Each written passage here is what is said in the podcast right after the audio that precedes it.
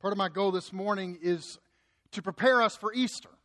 You know, a lot of times in our culture, we have a kind of an anemic sort of celebration of Easter. We go, we go out of our way for Christmas. Man, we got Christmas cantatas and programs, school, church. We got trees. We got gifts. We put, we get up on the roof and put lights. I, I don't do this, but a lot of you put lights on the roof and, and you risk your lives to celebrate Christmas. And, uh, uh, you know, we go into traffic to buy presents, you know, at the mall or get on Amazon. What, we do a lot of stuff for Christmas, but sometimes for Easter, we realize, oh man, Easter's next week. We got to buy something for the kids to wear. You know, it's like we have this sort of anemic sort of celebration of Easter, but the resurrection of Jesus Christ is the center of our faith.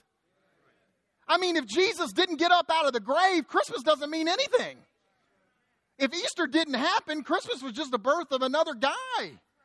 Now, and a lot of churches that are more liturgical in kind of their worship experience, they've been preparing themselves for the celebration of Resurrection Sunday morning for 40 days now. But we're a less uh, sort of liturgical sort of church, but there's still things that we can do to make our celebration of Easter Sunday morning more robust.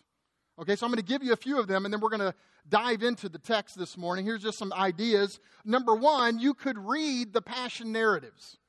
About a third of the Gospels are the last week of Jesus' life. Okay, so you got plenty of material. So pick a Gospel, like say Matthew, and this week spend time reading from Palm Sunday all the way through to the resurrection. And don't just read about it, but meditate on it.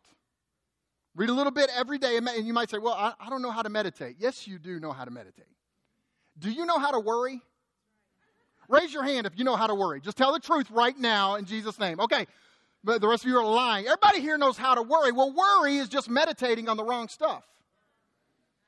If you know how to worry, you know how to meditate. So, so take some time this week and read the Passion and meditate. Think about it. You could read good books on the cross and the resurrection. You could watch or listen to good teaching on the cross and the resurrection. I'm going to teach on the cross in just a, in a moment, and hopefully it'll be good, but I make no promises. Uh, number four, we're going to set a reminder. I, this, I think this is a, a spiritual discipline I've done for a while now, and I would invite you into it. Set a reminder for 3 p.m. on Good Friday, which was the ninth hour when Jesus gave up his spirit Set a reminder on your calendar. In fact, you could even do that right. This would be the one, one of the few times I invite you to take out your phone at church while I'm preaching, okay? And, and, take, and, and just you could just put in a, an appointment or a reminder right now on your phone so that 3 p.m., right on Good Friday, when Jesus gave up his spirit and he said, It is finished. That you stop, maybe close your don't if you're driving, don't do this, you know, like pull over first, but you close your eyes, you stop, and you just think about the cross. And you think about the fact that it was your sin that put him there, not somebody else's. Make it intensely personal. Is a great spiritual discipline to do. Uh, I would also say here's another thing you could do plan a party. I mean, it's Easter. Jesus got up out of the grave.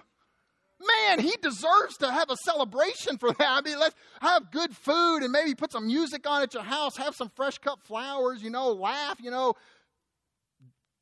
dare I even say it? Dance. I mean, like this. It's Easter should be a celebration, a party, and then and then here's what you do: you come to church next Sunday morning on Resurrection Sunday, ready to celebrate because He is risen.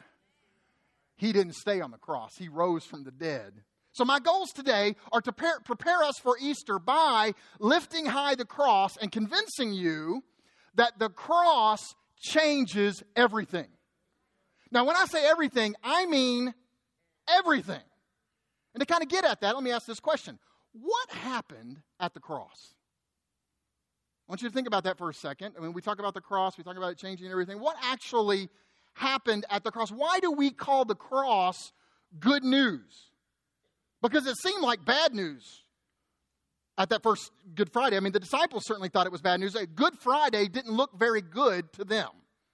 It looked kind of, in fact, it seemed like the end of all of their hopes, all of their dreams. It seemed like the end. One of the things that Good Friday teaches us, among other things, is this that sometimes what seems like the end is only a new beginning.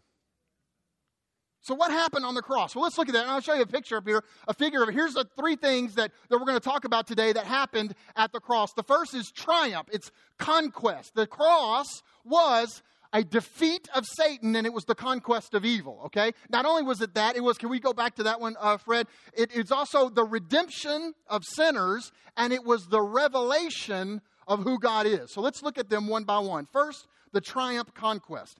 The, the cross was the defeat of sin, death, and the devil.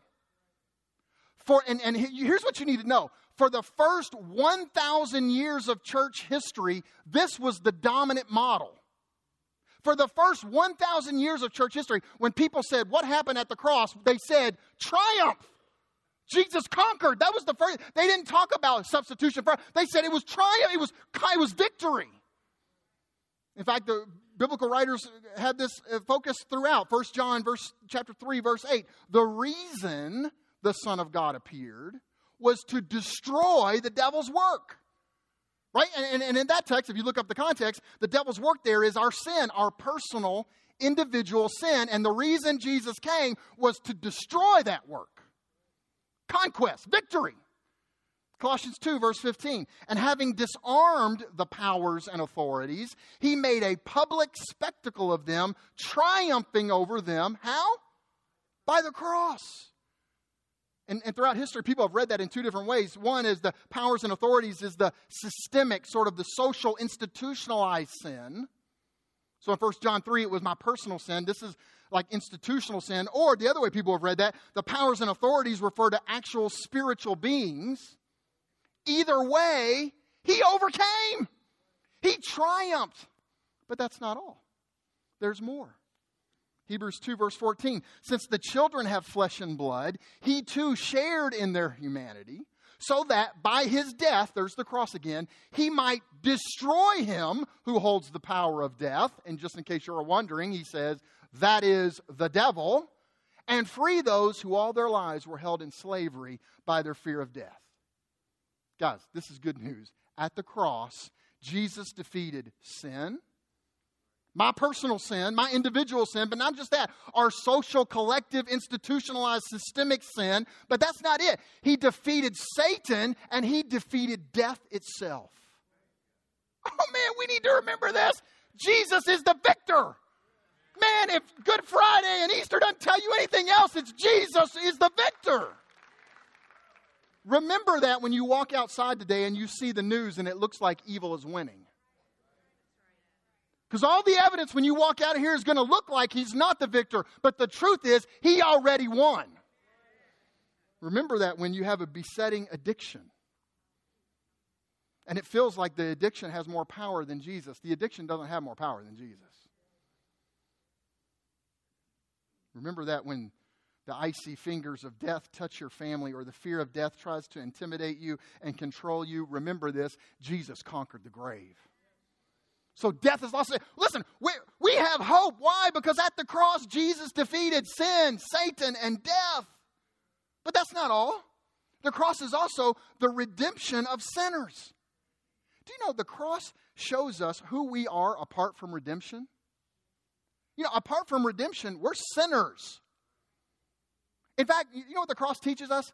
That so bad do we want to be God that we would kill God if we could because that's what we did. The Word of God, the Logos, the eternal Word, the Son of God, took on human flesh. He came among the, the very creation that He made. And what did we do to Him? We crucified Him. But that's not the end. It's not just that we're saved, it's the redemption of sinners. The cross shows us that we're redeemed. Mark 10, verse 45 says this For even the Son of Man did not come to be served, but to serve and to give his life as a ransom for many. You, you know what a ransom is, right? A ransom is a price that is paid to redeem somebody from bondage or captivity. You, you know, you've seen it in movies where somebody captures somebody and they say, We're not giving it back until you give us a million dollars, or you've read about this, you know what it's like. That's what Jesus did for us. He redeemed, He bought us back. In the year 1193, the English King Richard, who was also known as Richard the Lionheart, Isn't that a great name? I wish it was my name. I wish I was Tim, the Lionheart. And you had to say, hey, Pastor Lionheart. That would be awesome. But, but, but back to King Richard. He was captured by Leopold V in Austria, and the Holy Roman Emperor demanded a ransom of 150,000 marks, which was the equivalent of three tons of silver. Three tons, that's an enormous ransom. But the people of England loved their king so much, they submitted to extra taxation. Can you imagine this happening today? No, you can't. Uh, uh, for anybody in Washington, D.C., I, I am, not, anyway, I almost lost the Holy Ghost. Go back to the story. The, the people of England submitted to extra taxation. Certain nobles donated their fortune for his release, and that's where we get the phrase, a king's ransom.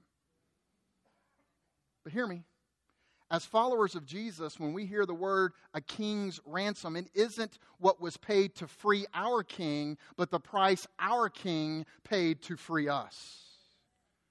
Jesus, the rightful King of Kings, the Son of God, paid the ultimate price for our freedom. And it wasn't three tons of silver, it was the precious blood of Jesus Christ. That's why it says in 1 Peter 1, verse 18, For you know it wasn't with perishable things such as silver like three tons of silver or gold that you were redeemed, but with the precious blood of Christ, a lamb without blemish or defect, you guys. It was the most expensive ransom in history. And let this in it was paid for you.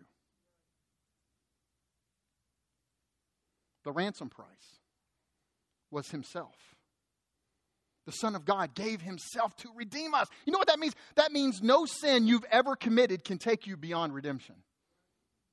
Your sin is not greater than Jesus' blood. In fact, his blood not only forgives, but it actually changes your identity. It's so powerful, it, it, it takes you from, to a new category. You go from sinner to son, or from sinner to daughter. Galatians 4, verse 4, listen to this. But when the time had fully come, when the kairos moment, when the, when the divinely appointed time had come, God sent his son, born of a woman, born under law, to redeem, there's the word redemption again, to redeem those under the law that we might receive the full rights of sons. What does that mean? It means that, that we get brought into the family, we get a new identity, and we have a new authority. Uh, let me illustrate this way. You've all heard of David Livingstone, famous missionary in Africa and explorer.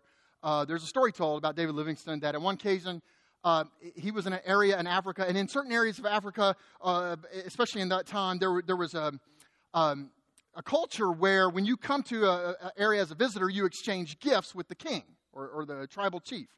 And so he would do that. And, and on one occasion, he meets this king of this area and he lays down kind of a blanket and he puts all these possible gifts that the guy might want. You know, he's got a knife and different things that he might want, the king might want. And the king walks up and he's got a stick.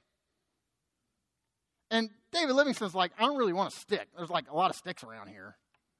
I got enough. I don't, I don't really want a stick, you know, but whatever, you know, he's trying to. So he says, well, you just pick whatever you want. And the king looks at everything that's on the, on the, you know, that's laid down right in front of him, and he looks past it and he says, actually, I want that goat back there. And David Livingstone had his favorite goat because he had stomach problems when he traveled, and I guess goat milk is good for stomach problems. And so it was his favorite goat. Like, and he wanted, he was like, well, that's not on the sheet up here. That's not one of the options. And I want you to take my favorite goat for a stick. And one of his assistants said, uh, Dr. Livingstone, can I speak with you for a moment? And he pulls him over to the side and he says, um, Dr. Livingstone, um, that's not just a stick, that's the king's scepter. And whoever holds the king's scepter is in the king's family and speaks with the king's authority, and nobody can stop him. If you have the king's scepter, you can go anywhere in this area, do almost anything at almost any time, and no one can stop you. And Dr. Livingstone said, I think that might be a good trade. Listen, on the cross, Jesus made a trade. He made a trade. He traded his blood for your sin. He took the goat of our sin that we were putting our trust in, right? And he gave us the king's scepter. And what does that do? That makes us sons. It makes us daughters of the Most High God. So Satan has no authority over us.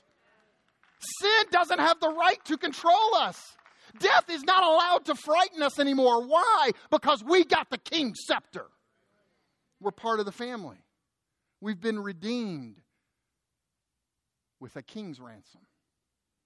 And then the third thing is that it's the revelation of God. See, see, it's, it's not just that it's the triumph over evil or the redemption of sinner. It reveals who God is. The cross shows us who God is and what He's like. 1 John 3:16 says it this way. This is how we know what love is. Jesus Christ laid down his life for us. Now, most people would say they know what love is, right? I mean, I mean even Forrest Gump. I'm not a smart man, but I know what love is. Remember that?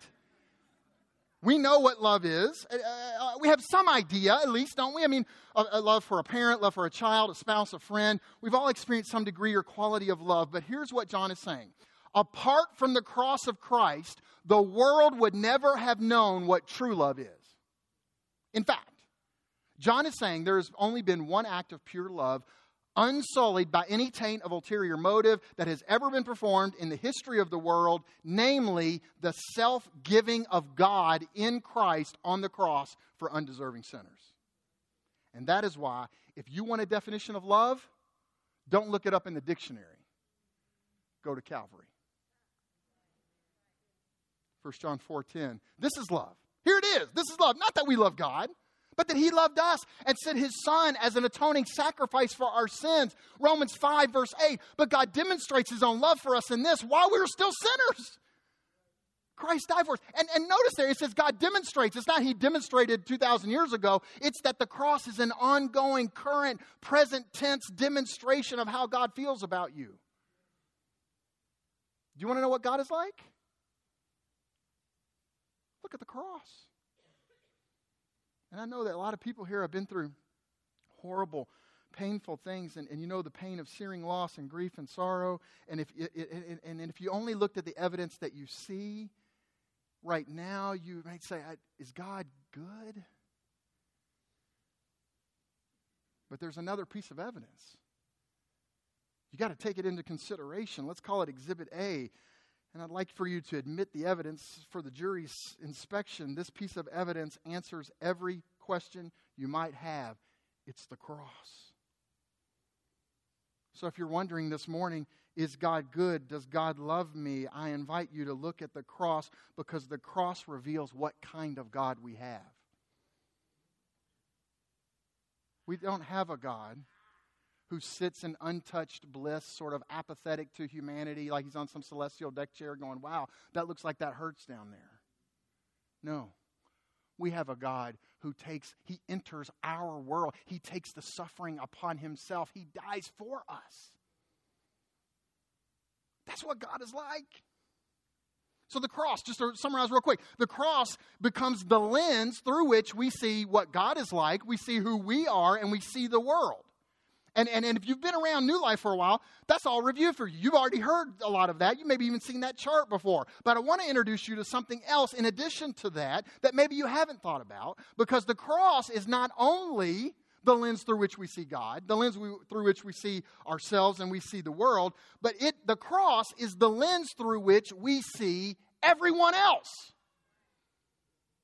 Because of the cross, you can never, ever see anybody ever the same ever again. I mean, I want you to let this in. If you want to follow Jesus, if you want to take the cross seriously, it changes everything. It even changes, you can't even see people. You can't, any people. You can't see people ever the same ever again. Now, what I'm about to tell you is pretty crazy radical, okay? And some of you never thought about it. I mean, you, have thought about the cross, you've been going to church for a long time, but you've never thought about it this way. I, I assure you, what I'm about to tell you is orthodox, okay? This is biblical doctrine, okay? But so few people try to live this out because it's so radical and because it literally will change everything. So if you have your Bibles real quick, and this will be the last text we're going to look at, is Second Corinthians 5. You might just want to flip it over into this. Second Corinthians 5. And I'll begin reading in verse 14. I want you to see this. And in the last few weeks, I've been seeing this in a new way. It's blown my mind. I invite you into that. Verse 14 For Christ's love compels us. One translation is constrains. Now, compels kind of has the feeling of pushing you out, right? Constrains kind of has the feeling of pulling you back. But if you were to look it up in an interlinear, uh, the gloss on it is controls. So here's what, here's what Paul's saying Christ's love controls us. In other words, our behavior is shaped by his love.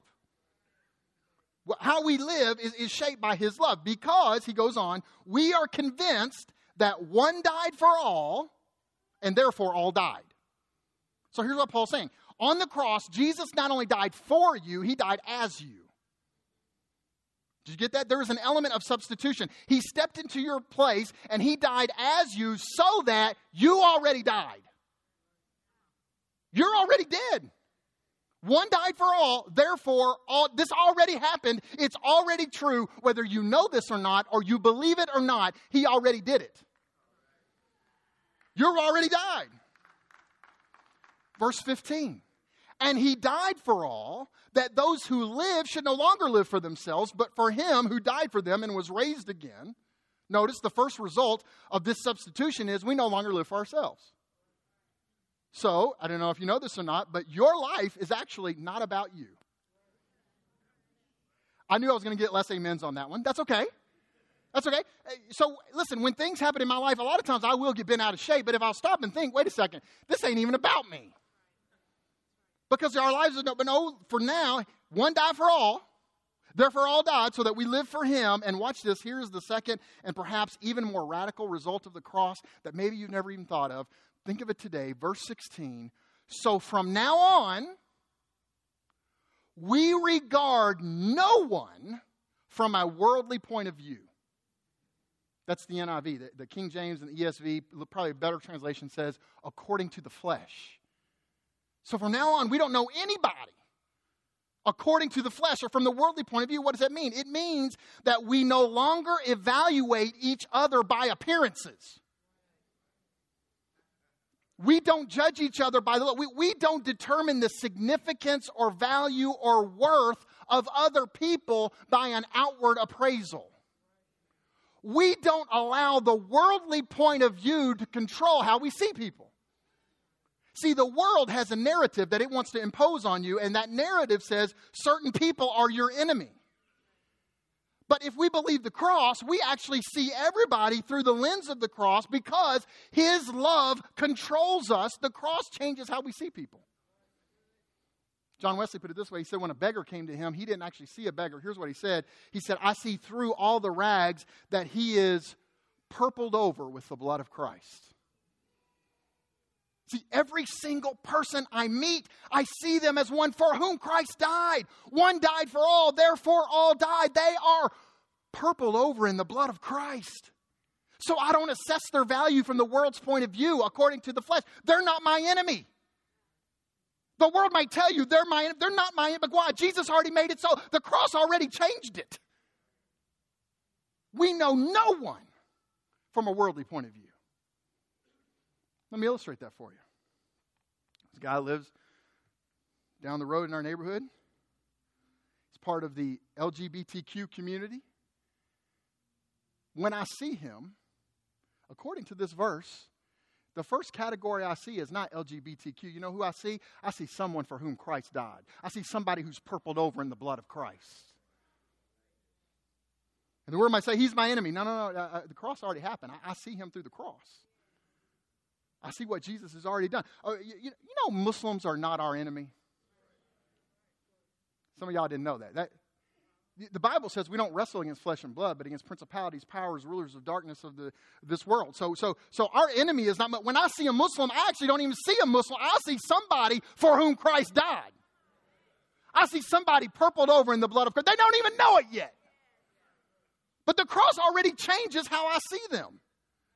When I was a kid, you know, the narrative growing up when I was a kid was us versus them.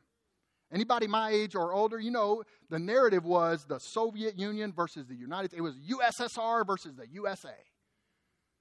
And when I was a kid, we came out with movies like Red Dawn. Scared me. I thought the Soviets were coming tomorrow, next Tuesday. I, that was the story. And the narrative was the Russians, the Soviets are my enemy. Guess what? The Soviets, the Russians, the Russians are not my enemy. Who are they? they? They're people for whom Christ died. They're purpled over in the blood of Christ. Already. You know what? I'm just, this. Democrats and Republicans are not your enemy.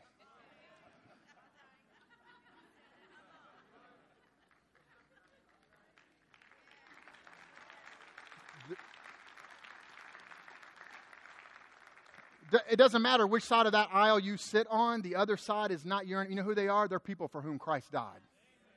They're purpled over in the blood of Christ. You know, there's a lot of xenophobia going on in our country right now. You know what xenophobia is? It's fear of strangers, fear of foreigners. If you're a Christian, if you're controlled by the cross, you don't have the luxury of being xenophobic fearing the foreigner or, or, or the stranger. You know, no, no. Why? Because every time you see a stranger, you're seeing somebody for whom Christ died. They're purpled over in the blood of Christ. It changes everything. If you take the cross seriously, you don't assess people's value on anything else other than one died for all and therefore all died. The cross means they have infinite value because Jesus paid an infinite price. They might not even know it yet. But watch this I go ahead and treat them now in the reality that Jesus already created, whether they know it or not. That means even people who hurt us, Christ died for them. Now, this is, this is hard.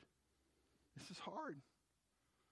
When somebody hurts you or does something, to see them through the lens of the cross and say, no, that Jesus died for them. They're purpled over in the blood of Christ. Even that. So we don't we don't hate that. Hate hate is not an option for a Christ follower. We it's hard. I know it's easy for me to stand up here and say that. Easy. But Jesus loves them. He died for them. They're purpled over in the blood of Christ. See, we don't see anybody ever again according to the flesh from a worldly perspective. And here's an even, even bigger implication if you'll let this in, if we don't see anyone according to the flesh, that includes ourselves. This may be the most difficult thing I'm going to talk about. If you take the cross seriously, you can never ever see yourself the same ever again. Because you don't know yourself after the flesh. The cross already changed that. What does that mean? Christ's love on the cross controls how I see myself. His love controls how I see you, how I see everybody else, my enemy, all of that. But it also controls how I see myself. And, and somebody needs to hear this today. Somebody, myself, eh, eh, but somebody else here needs to hear this today because I know there's some of you who loathe yourself and you carry self hatred and low self worth, and you're just angry perpetually at yourself, I want you to hear this. Jesus' love for you on the cross should shape how you see yourself. Now, let me give you very quickly two applications, one illustration, and then I'll be done. Unless I think of something else. Two applications. Application number one I am not what people have done to me.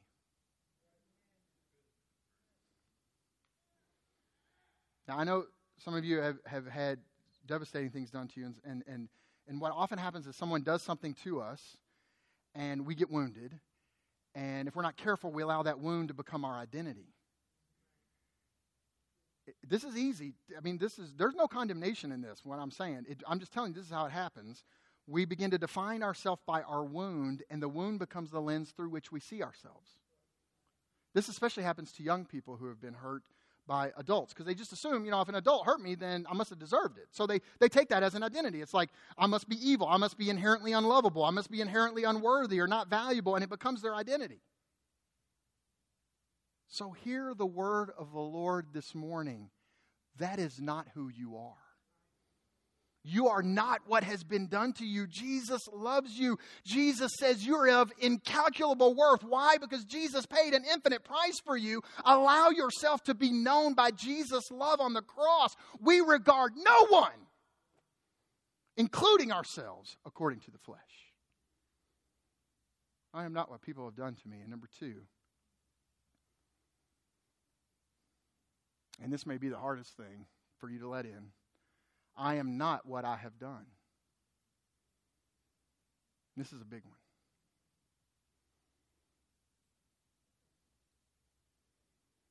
See, I'm tempted to remember all my failures, all the bad choices, sins, mistakes for my whole life, especially at nighttime.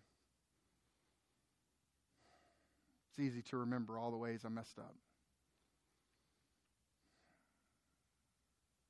And if I'm not careful, I can define myself by my failures.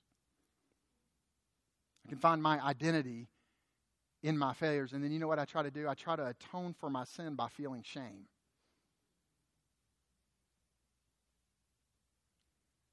You, you know what? I'm just going to preach to myself for a minute. Y'all listen in, okay? Because you may not understand what I'm saying. Actually, I think a lot of you actually know exactly what I'm saying. But if I'm not careful, I can try to carry as if I'm as if I'm going to pay for my sin by beating myself up and carrying shame, and it becomes my identity. But you know what Paul says here? He says, We don't know ourselves by our past. Our past is not our identity. We no longer regard anyone, including ourselves, according to the flesh. We see ourselves. We find our identity in the fact that Jesus died on the cross for us. We see ourselves through the lens of the cross. And that is why Paul says in the very next verse, he says, verse 17, therefore, if anyone is in Christ, including me, including you, if anyone is in Christ, he is a new creation. The old is gone, the new has come. Hallelujah.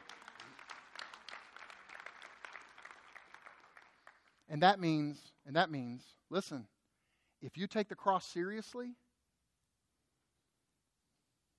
you must forgive yourself.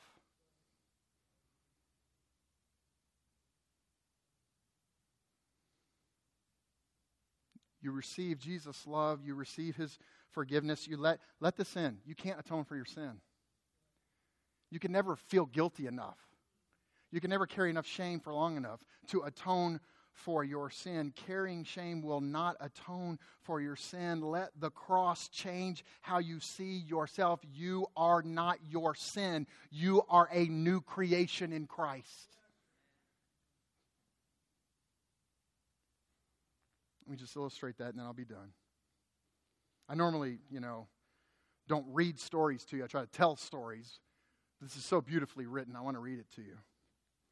Because it illustrates this whole idea of forgiving ourselves because of the cross.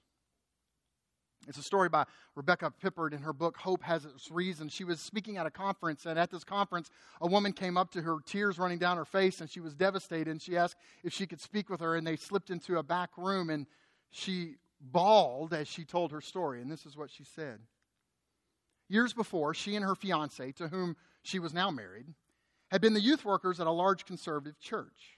They were a well known couple and had an extraordinary impact on the young people. Everyone looked up to them and admired them tremendously.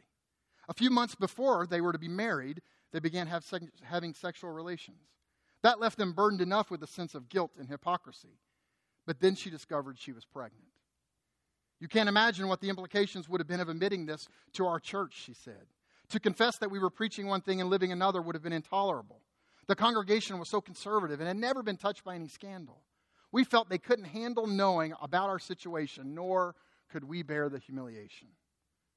So we made the most excruciating decision I have ever made. I had an abortion. My wedding day was the worst day of my life. Everyone in the church was smiling at me, thinking me a bride, beaming in innocence. But do you know what was going through my head as I walked down the aisle? All I could think to myself was, You're a murderer. You were so proud. You couldn't bear the shame and humiliation of being exposed for what you are. But I know who you are. I know what you are, and so does God. You have murdered an innocent baby. She was sobbing so deeply that she could not speak. As I put my arms around her, a thought came to me very strongly, but I was afraid to say it. I knew that if it was not from God, it could be destructive. So I prayed silently for the wisdom to help her. She continued, I, I, just can't believe that I could do something so horrible. How could I have murdered an innocent life? How is it possible I could do such a thing? I love my husband. We have four beautiful children. I know the Bible says that God forgives all of our sins, but I can't forgive myself. I've confessed this sin a thousand times and I still feel such shame. The thought that haunts me most is how could I murder an innocent life? I took a deep breath and said what I've been thinking. I don't know why you're so surprised. This isn't the first time your sins led to death, it's the second. She looked at me in utter amazement.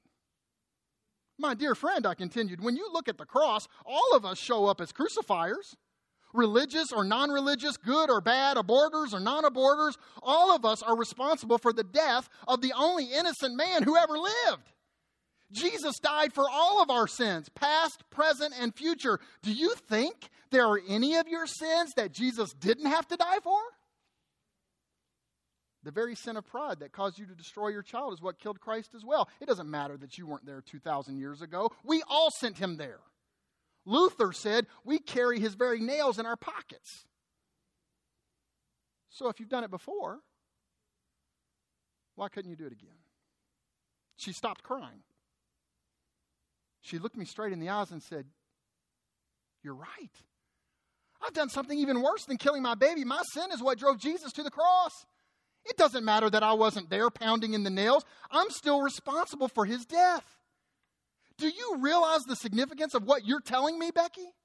I came to you saying I had done the worst thing imaginable, and you tell me I've done something even worse than that. I grimaced because I knew that was true. I'm not sure my approach would qualify as one of the great counseling techniques. But then she said, Becky, if the cross shows me that I am far worse than I ever imagined, it also shows me that my evil has been absorbed and forgiven. If the worst thing any human can do is kill God's son and that can be forgiven, then how can anything else, even my abortion, not be forgiven? I will never forget the look in her eyes as she sat back in awe and quietly said, Talk about amazing grace. This time she wept, not out of sorrow, but from relief and gratitude. I saw a woman literally transformed by a proper understanding of the cross. I think there's some people here today who need to be transformed by a proper understanding of the cross. Paul concludes this whole section, one last verse, with a one sentence summary of the gospel. Here's what he says God made him who had no sin to be sin for us, so that in him we might become the righteousness of God. No longer knowing ourselves by our sin, but by the cross.